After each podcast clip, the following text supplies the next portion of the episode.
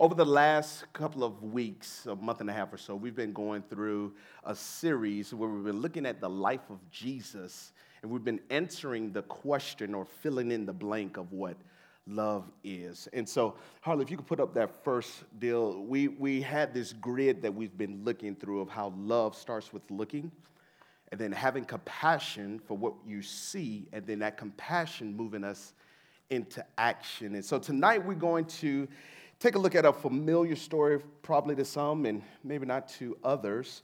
Um, and we're going to uh, give a slight nuance to this grid.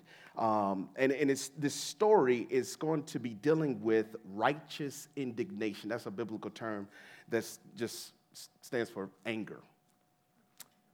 Yeah, we're going to be talking about anger tonight. Some of us need to control it. Um, when you hear that word anger, some of us we have a like there's a negative connotation that uh, that that ties to that, and and that's rightly so because there is an anger that produces sin. That's what James one tells us. James one, uh, James one verses 19 says this: My brothers and sisters, take note of this.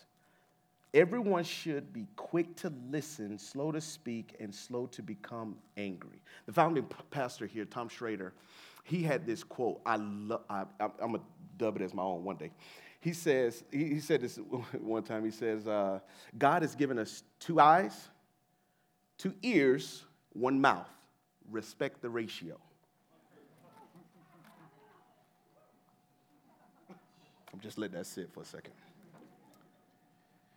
Because human anger, this is verse 20, human anger does not produce the righteousness that God desires. So it's, it's good that when you're thinking through the lens of anger, like, man, that might be something we need to stay away from, especially if it's producing sin. Harley, if you put that picture up. So I had this picture three years ago. Um, and I was like, man, I'm, I can not wait for a moment that I get to use it. And here we are.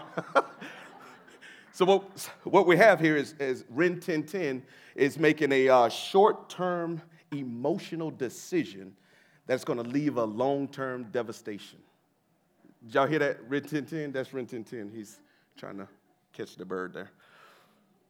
He's making a short-term decision that's going to end up costing him everything.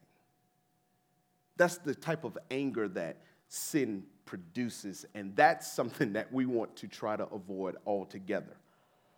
But let's make it clear tonight that there are two types. There's the one that leads to sin, as we see on the screen, but and, and then there's this other one, this righteous indignation or this, this good anger that leads to godliness and restoration. So before we continue on, let's let's stop and pray and let's ask for the Spirit's witness in this moment. Father, tonight we are just extremely grateful that we get to uh, gather here as a community and we get to um, worship a holy God and we get to hear more of your Spirit's leading through your word and how it pushes us closer to you. And in this moment, I'm asking that you would um, give me the gift of preaching and teaching and allow me to speak very clearly to your people that you would turn dead hearts to life, that you would bring awareness where, where sin is trying to creep in. And I pray by your spirit and your power that you would move on the hearts of your people tonight. It's in Jesus' name we pray. Amen. So if you have your Bibles, turn with me to Mark chapter 3. Mark chapter 3, we're going to be looking at verses 1, and 6, 1 through 6. And as you're turning there, I want to give us kind of a, a map of where we're going tonight the framework we're going to be looking at, so I told you we're going to be nuancing that, that, that grid a little bit. We're going to start with how love does start with looking. But our second point that we're going to navigate through is through the lens of honesty, we're going to see how good anger is loving. Good anger is loving. And then we're going to see how good anger moves us into action. And then towards the end, we're going to give some practical steps of how to embody good anger. And, and Connor said this at the introduction of, of tonight that our, this body, every time that we gather together, I want us, we want us, this leadership team, and may I add, this leadership of the church, wants each of you to be moved closer to the person of Jesus. That's the goal. Each time that we sing a song, that a, pre- that a, a message is preached or taught from this pulpit, we want people to be moved closer to Jesus. So, with that being said, let's look at how Mark chapter 3 highlights good anger. Verse 1 says this Another time, Jesus went to the synagogue, and a man with, with a shriveled hand was there. And some were looking for a reason to accuse Jesus. So they watched him closely to see if he would heal on the Sabbath. Verse 3 Jesus said to the man with the shriveled hand, Stand up in front of everyone. Then Jesus asked them, Which is lawful on the Sabbath, to do good or to do evil, to save life or to kill? But they remained silent. He looked around at them in anger and deeply distressed at their stubborn hearts. He said to the man, Stretch out your hand. And he stretched it out, and his hand was completely restored. In verse 6, the, then the Pharisees went out and began to plot with the Herodians on how they might kill Jesus. So before we begin to unpack this story, I, I think it's important for us to understand what the Sabbath is, and then why is it so important to these, to these religious leaders? Oh, help me, Lord.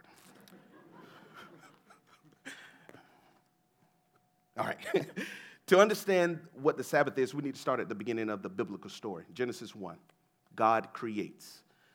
He creates heaven and earth, He creates the birds of the air, fish of the sea, He creates human beings like you and me. But I'm not a rapper because that rhymes. Um, in chapter 2, after God was done with all of his creating, verses 2 and 3, it lays out how he rested. In this culture, in our culture today, the Sabbath would be a Sunday, uh, uh, the last day of the week that we would rest from our, our hard work throughout the week. So a Sabbath in the Butler household looks like daddy on the couch for about three or four hours and getting ready to watch the Buccaneers win another Super Bowl. hey, hey, stop all that hate. Okay, don't get mad because your team sucks. Um,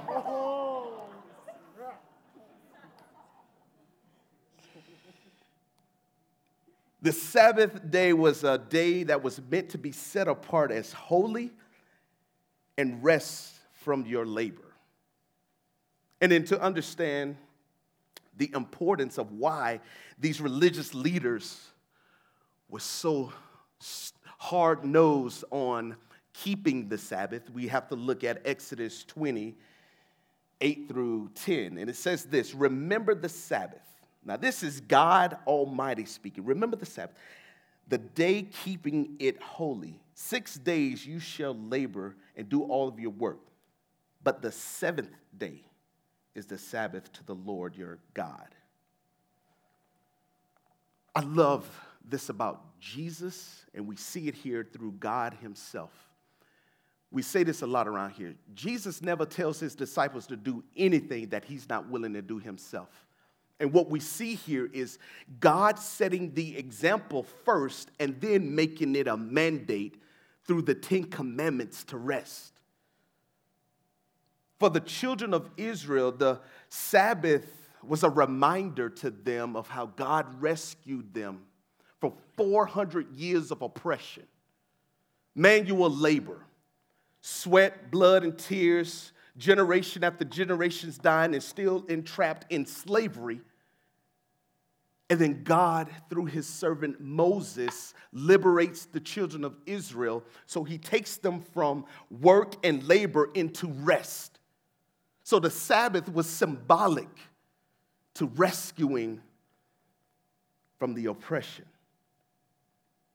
In, in 2017, we, the church did a, uh, like a prayer kind of seminar deal, and we had this guy from, from New York come in. His name was Pastor Rich. I don't know his last name, and I don't know what church he was from. He was pretty good. And he was talking about like the Sabbath. The whole thing, the prayer moment was just centered around the Sabbath.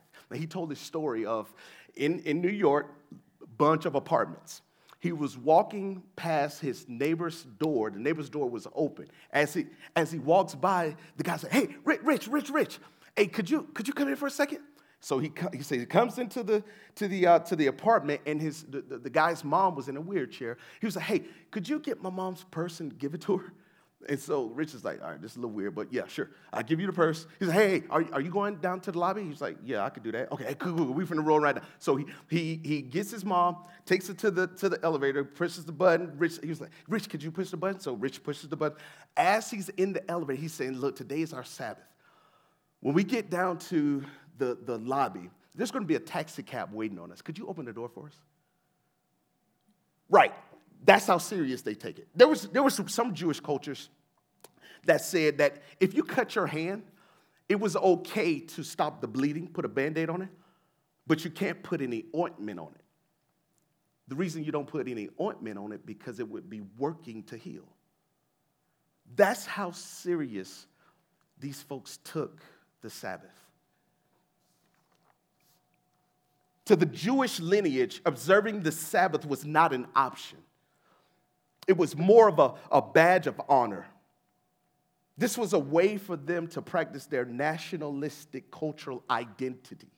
Practicing the Sabbath was the most visible way for a Jewish person to, to show their identity. So I'm, I'm, hoping that we're having a general ideal of what the Sabbath is and why it's so important to these religious leaders here. So we're going to move into our first point of how love starts with looking. We're going to look at verses 2 and 3, which says this And some of them were looking for a reason to accuse Jesus. So they watched him closely to see if he would heal on the Sabbath. And Jesus said to the man with the shriveled hand, Stand up in front of everyone. Some theologians believe that this man was born with this withered hand. And this would have automatically placed him into the category of the unwanted ones. If you can do me a favor, let's, let's just stop for a second and let's incarnate. Let's get into this story. Here's a guy who was destined to have a job as a beggar for the rest of his life from birth. He didn't do anything wrong, at least the scripture doesn't tell us.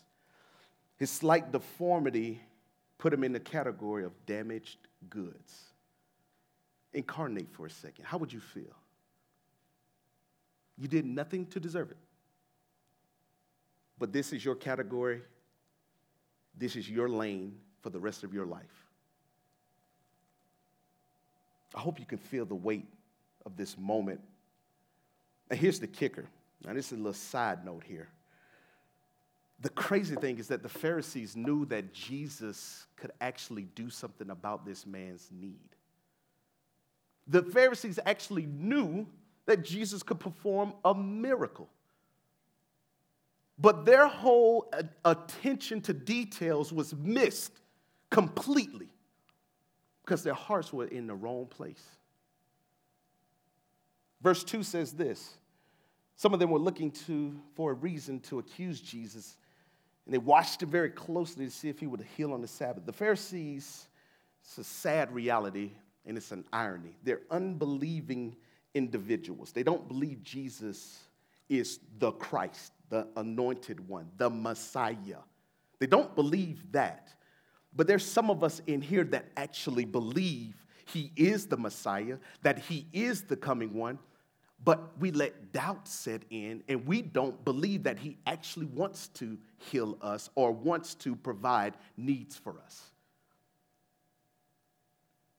That's a that's very alarming.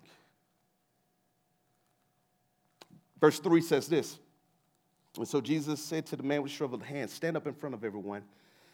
And then Jesus asked him, Which is, which is lawful on the Sabbath, to do good or to do evil, to save life or to kill? Jesus is trying to love the man with the withered hand, and he's trying to love the Pharisees in this moment. If you're taking notes, write this down. Love is a balancing act of grace and truth. I'm gonna say that again. Love is a balancing act Okay? We're balancing grace and truth. And Jesus is able to capture both in this story grace and truth. He loves the man with the withered hand by dignifying him, not considering him as a charity case, but he gives him his self worth. And he's trying to love the Pharisees here by having them look at the man through the lens of compassion. Do you see this man? Love starts with looking, which is our first point. And now we're going to transition into our second point of how, seeing how Jesus in this moment, he shows us why good anger is loving. Verse 5, verse 4, excuse me, says this. Then Jesus said, Which is lawful on the Sabbath, to do good or to do evil, save life or to kill? But they remained silent. He looked around at them in anger, deeply distressed at their stubborn hearts, and he said to the man, Stretch out your hand. Just like the story in Luke chapter 7, uh, this was uh, a couple of months, oh, a couple of weeks ago. Uh, we talked about the, the sinful woman who was at uh, Simon the Pharisee's house, crashing the dinner party. The, the scripture says that Jesus knew what they was th- knew what Simon the Pharisee was thinking, and some some theologians make the connection here that that Jesus knows what these Pharisees are thinking as well. That's why he poses this line of questioning. Is it lawful to, to do good or to do evil, to save life or to kill? There, there are so many implications here. So many implications of how Jesus turns the tables on them with this line of questioning. But here's all we need to know from this point of the story Jesus is trying to get them to see there's never a wrong time to do good. That is the point that Jesus is trying to make in this story. There's never a wrong time to do good. The kingdom of heaven has broken into the middle of history in this story. When we're thinking through the Lord's Prayer of your kingdom come and your will be done on earth as it is in heaven, well, heaven is before them. But their stubbornness and their self righteousness has blinded them. In the 1940s, there was a family that was from, uh, from England that had moved to the United States of America. And this is in the 40s now, so when they got to America,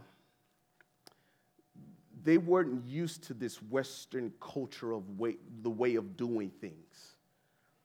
And they became upset at the way African Americans were being treated in America.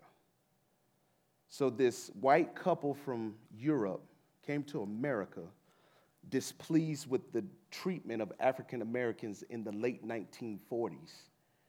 And so, what they decided to do, this couple, they decided to buy hundreds of acres of land and then sell it to these African American families. Guys, can I tell you something? My, my family is, is, is recipients of that. My grandmother bought 15 acres. 15 acres of land in a time where redlining was a very, no, a very normal practice.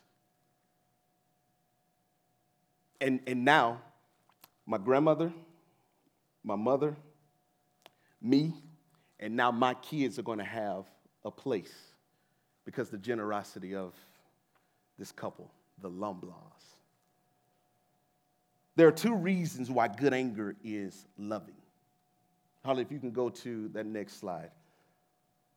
Good anger is loving because it motivates, it, it motivates the wicked intentions. It gets, gets those wicked intentions exposed and it seeks the good of the vulnerable. Good anger is necessary, may I add, because it exposes wicked motives and it seeks to do good for the most vulnerable. And to our final point, we see how good anger is loving. Now we need to move into how good anger moves us into action. Verse 5 He looked around at them in anger and deeply distressed at their stubborn hearts. He said to the man, Stretch out your hand. And he stretched it out, and his hand was completely restored. This should have been a time of celebration, but instead it became a time to plot to kill Jesus. I need to be clear about something real quick. The point of this story is not that this man got healed. Now, that it's an amazing picture of God's goodness and grace, his, his glorious splendor when it comes to his kids. It's a great demonstration of love, but that is not the point. The point of this story actually is found in chapter 2 of Mark, 27 and 28. And I want to read it real quick. It says this And then he said to them, The Sabbath was made for man, not man for the Sabbath. Jesus had been dealing with this issue of, man, what are you guys doing on the Sabbath? the first kind of run around with the Pharisees was because Jesus and his homeboys was walking through a, a, a little field with, with um, the, the grain of wheat, and they got a little hungry. And so they started picking the grain and eating as they went about their, about their way. Here's the deal in the Levitical law, that was actually allowed. It was actually allowed for them to be able to pick and eat from the, their neighbor's yard. But of course, the Pharisees have different intentions. And so Jesus sets up the moment and exposes what I would, I would uh, declare that this is the point of the Bible. That he's not just Lord over everything, but he's Lord even over the Sabbath. He's the Lord the ruler, the king of everything. If you're taking notes, write this down. Jesus' anger always produces something good. Jesus' anger always produces something good. When he tells the man to stretch out his hand, Christ is pointing to the coming reality that Revelations 21 and 3 shares through the penmanship of John that they will be his people. John is looking forward to the coming reality of God's people with him. That they will be his people and God himself will be with them and he will be their God. He will wipe away every tear from their eye. There will be no more death. There will be no more mourning. There will be no more crying. There will be no more pain. There will be no more suffering. COVID has to go. Racism has to go. Sexism has to go. There's coming a day when Jesus is going to wipe this thing clean. And we're going to be able to be in the presence the Almighty. And he says that the former things will pass away. As we anticipate this soon coming day, the arrival of our King, the ruler, the creator, we have a responsibility to embody Christ likeness. So, as some practical steps, if you will. There's, there's are three takeaways that we're going to just glean from this story. This is what I want to submit to you. Number one, we see in this story that, that Christ is focused on the man who has the need. When it comes to good anger, focus on the needs. we see that Christ is honest, not only with the man with the withered hand, but he's honest with the Pharisees. Be honest with yourself. And lastly, pray. Pray. Ask God, how can you, how can we be used to be more like Him? I'm going to invite Connor and the team up, and we're going to enter into a time of prayer. But, but before we do that, I want us to reflect on this one question Who do you identify in this story with? Do you identify with this crippled man who knows he has nothing? He doesn't have anything to offer. And yet he's standing in the presence of the one who provides everything. The one that he's standing in the presence of is given an invitation of restoration.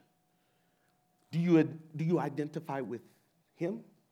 Or do you identify with the Pharisees who are blinded by self righteousness and refuses to incarnate into the brokenness of people's stories? Who do you identify with? Whoever you are, let me just share this. There's good news. There's good news for us tonight that Jesus' anger doesn't stop in this story.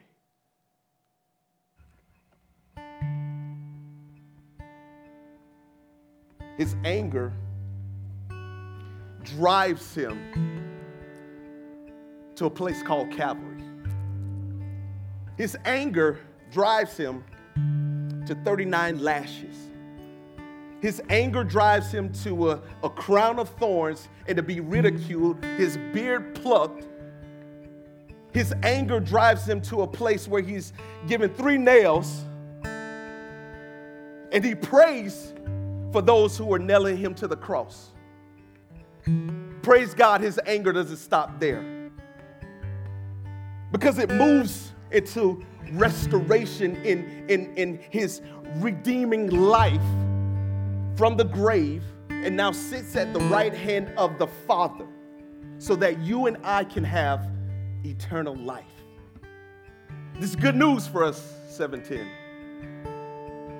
God's anger, his wrath poured out on Jesus so that you and I can have right relationship with him. Whoever you are in here, whoever you are, he's standing with an invitation. Are you ready to receive his invitation? If you're a believer in this room, I always kind of challenge us to lean more into the image of, of Christ.